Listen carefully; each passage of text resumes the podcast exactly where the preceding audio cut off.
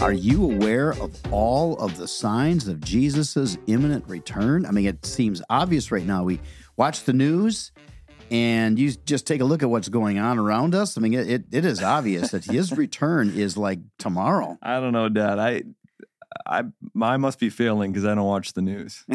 so, what did Jesus mean? What does Jesus mean when he tells us to watch? Yes. And I think He's not that saying watch the news, is he? No, no. eh, Well, we'll get into this right, right. here. We'll get into this right here. So, yeah, this is between the lines. I'm Scott. I'm junior. You want to get started in verse Yep. 35? Yes. So it says, verse 35 says, Be dressed for service and keep your lamps burning as though you were waiting for your master to return from the wedding feast. Then you'll be ready to open the door and let him in the moment he arrives and knocks. That's exactly what we're talking about right here. He's talking about himself So, when he comes well, he's he's saying that I am going to return. You should always be ready. Yeah. And even when he says watch, watch because it could happen at any time. Uh, It's like uh, my return is like a thief in the night. The whole watching is watching ourselves. Yeah.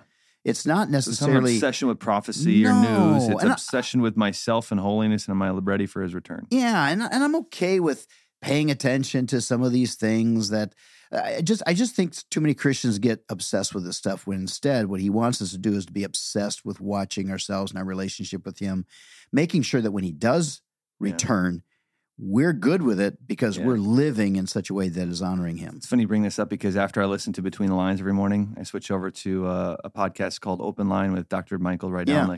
And he talks about love that. prophecy quite a bit because people get very obsessed with Mhm. prophecy. And I, loved one of his answers one time. He's like, Can we just, first off, because somebody's pointing out all these things that are happening today. And he goes, Can I just say in the 70s, everybody was Mm. pointing at, at news headlines saying this is Jesus coming back. Like, let's just keep an eye on ourselves. Yeah. And be ready for Jesus to return. And I, I love that. yeah, that's advice. great. I, and I could tell you all kinds of things from the 70s and the 80s when I was a baby Christian. And I honestly, I got into it. I thought it was, wow, so much Yeah. fun. And I think that's why people get into it. But no, it's harder, but more important that we pay attention to ourselves. That's right. Verse 37 says, The servants who are ready and waiting for his return will be rewarded. I tell you the truth, he himself will seat them, put on an apron, and serve them as they sit and eat. Mm. Is that saying Jesus will serve us? That's what he's saying, That's the first time I noticed that. Yeah. That blows my mind. Yeah. Wow. which just goes to show He's done so that- much for that- us already. there's so, so much more significance and greatness in serving other people than trying to be served. Yeah, wow. That's cool. He may come in the middle of the night or just before dawn, but whenever he comes, he will reward the servants who are ready. Understand this if a homeowner knew exactly when a burglar was coming, he would not permit his house to be broken into. You also must be ready all the time, for the Son of Man will come when least expected. And that's the whole point there that people think that they know, and there have been so many books. I remember it goes back a long ways, I know, but 1988, you were a year old. There was this major best selling book that came out called 88 Reasons Why Jesus Will Return in 1988. And then the guy had to write a follow up in 1989 why it was going to happen that year instead. and I don't know if you do you remember, I think you were in Bible college back when the guy had those billboards. yeah, all the that- billboards. Yeah, Yeah, I it mean, just it's just- discredits believers. Yep. And the, Jesus' whole point is you're not going to know. You're not Yeah. going to know. So pay attention to yourself. That's right. Well, Peter asked, Lord, is that illustration just for us or for everyone? And the Lord replied, A faithful, sensible servant is one to whom the master can give the responsibility of managing his other household servants and feeding them. If the master returns and finds that the servant has done a good job, there will be a reward. I tell you the truth, the master will put that servant in charge of all he owns.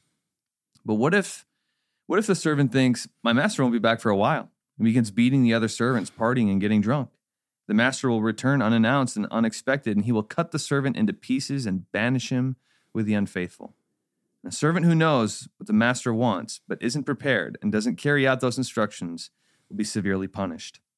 But someone who does not know and then does something wrong will be punished only lightly. When someone has been given much, much will be required in return. When someone has been entrusted with much, even more will be required. That verse always Mhm. sobers me up, Dad, because I feel like I've been given a lot. Mhm. You know, I've been raised in a Christian household, and uh, you know, here in the United States, I feel like I've you know had everything given to me, and Mhm. like, man, I better, I better um, be that servant who takes that investment and furthers the investment. Yeah, I think all of us uh, who live here in, in America, in the West in general, but particularly here in the United States, where we we just have so much, and and not just materialism, but we've got a lot that way. We, we've been given a lot, but just the, our opportunity and, and our time, and there's so much time on our hands. Yeah. We we think we're so super busy, but th- people that think that way, it's because of choice. They they couldn't imagine living in a third world country where people don't have any choice. They just work from sun up to sundown just to keep themselves alive. We we've just been given so much, Yeah. and we have responsibility Yeah. to return that back into God's work. Yeah. These uh, next couple verses are verses you will never see on your grandma's doilies or on a picture of a lamb or any of that. But these are pretty, I don't know if I can say it on a podcast, pretty BA words if you Yeah. ask me. Yeah, he was pretty And uh, straightforward. yeah, so I'll let you read these, Dad, because I think I'm already halfway through mine. I have come to set the world on fire, and I wish it were already burning. could you? I'm sorry. Could you imagine that? Just like as a quote hanging in your office. Maybe one of those medieval pictures of Jesus, you know, when he's real femmy in those Right. pictures. I mean, he to wasn't. Jesus wasn't on- femmy, but they've No, got the right. pictures. That, Yeah. And it's just this femmy, soft Jesus with the words, I have come to set the world on fire. I wish it were already burning. I have a terrible baptism of suffering ahead of me, and I am under a heavy burden until it is accomplished. Do you think I have come to bring peace to the earth? No. I- Absolutely, right? yeah. That's what everybody says. Jesus brings peace. I have come to divide people against each other. From now on, families will be split apart, three in favor of me and two against, and two in favor and three against, because it is all about where you're at with Him. Yeah. That our relationship with each other is only as good as our relationship is with God. And when mm-hmm. we're at peace with God, that produces peace with others, particularly those who are also at peace with God. But in, in fact, when He says, you know, I've come to set the world on fire, wow. That, Mhm. uh, and He has. Peter says that the world is going to be consumed with fire, fire and be remade again Mhm. in the new heavens and new earth. And is that why he says, and I wish it were already Oh, I- burning I- because of what comes after? I think I have no doubt at all Yeah. because ultimately that's where the peace is going to come in. Yeah. Verse 53 continues talks about the division that will take place be, because of Jesus. Jesus will uh, father will be divided against son and son against father, mother against daughter and daughter against mother and father-in-law against daughter-in-law and daughter-in-law against mother-in-law. All this division and it's all based on what will you do with Jesus? Then Jesus turned to the crowd and said, When you see clouds beginning to form in the west, you say, Here comes a shower, and you're right. When the south wind blows, you say, Today will be a scorcher, and it is. You fools, you know how to interpret the weather signs of the earth and sky, but you don't know how to interpret the present times. Why can't you decide for yourselves what is right? When you're on the way to court with your accuser, try to settle the matter before you get there. Good idea, huh? Hmm. Instead, we want to quickly say, I'm going to sue you, I'll see you in court, rather than just trying to get along and make it work. Otherwise, your accuser may drag you before the judge, who will hand you over to an officer who will throw you into prison. And if that happens, you won't be free again until you have paid the very last penny. Of course, all of this is in the context of the judgment that is as well to come. Yeah. And I think that the illustration here is that it's very important for us to get things settled with our God before he returns and before that time of judgment comes. And getting right with God is available to all of us right now. It's all based on Jesus. If we're mm-hmm. willing to repent of our sin and we embrace Jesus, we're attached to him, we receive his eternal life that he provided for us when he came back from the dead. And we can have that peace with God. But that's not going to come until we come to that place of repentance and faith. Yep. And if you're listening now and you're just not sure, man, I, I I would stop everything. I'd pull a car over. I would I would stop whatever it is you're doing. I would get on your knees and get that taken care of because there's nothing in the world more important than having that settled. That's right.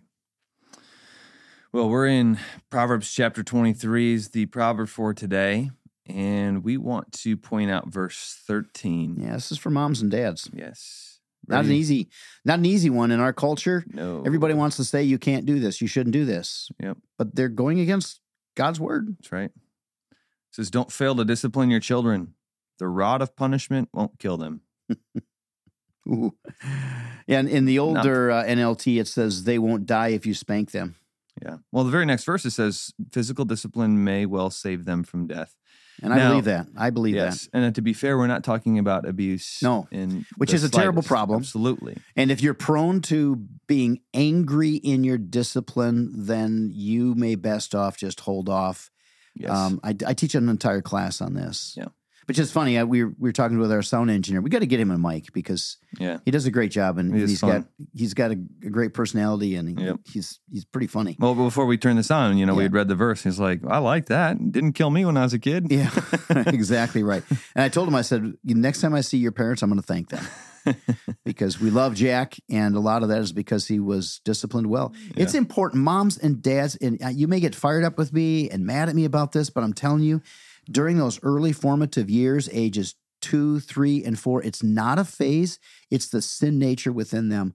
And before you can effectively teach them the values that you want them to hold dear, you've got to establish Yeah. yourself as being in charge. Well, and let me just say this too. This isn't for everybody who opposes spanking, but I will say that those who have pressed against me personally, uh, Mhm. no, you shouldn't spank, you shouldn't spank, they will verbally abuse their kids, yeah. yell and scream at their kids, and they think, I've well, that's seen it time somehow better. And I'm thinking, no, my house is so much more peaceful. We don't spank a lot, Mhm. but we're not going to raise our voice. We'll just do the spanking, get over. Mhm. It's almost like a cleansing thing. It's just like Yeah. spanking's done. We're not going to drag this out. We're not going to keep raising our voice. And which is really the theme I, I bring in the parenting class is that for for your mom and I, it was very important that our home would be a home of peace, that you would look forward to coming home to a place of tranquility.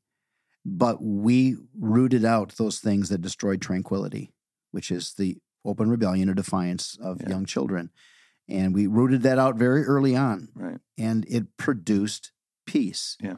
So yes, I totally agree with you. I, I don't. I hate yelling and screaming and all that. And I think that's far more abusive Yeah. than what Proverbs calls here the rod of correction. That's right. So, go Spank your children kids. today. That's the way to end the day. With love, and we didn't even talk about the framing of love and all that. We could Oh, spend a whole session on just child training stuff. But. I and I There's a lot love talking it. about that stuff because Yes. I think it's such a big deal. All right. Well, make it a, a good Tuesday today, and we look forward to seeing you tomorrow.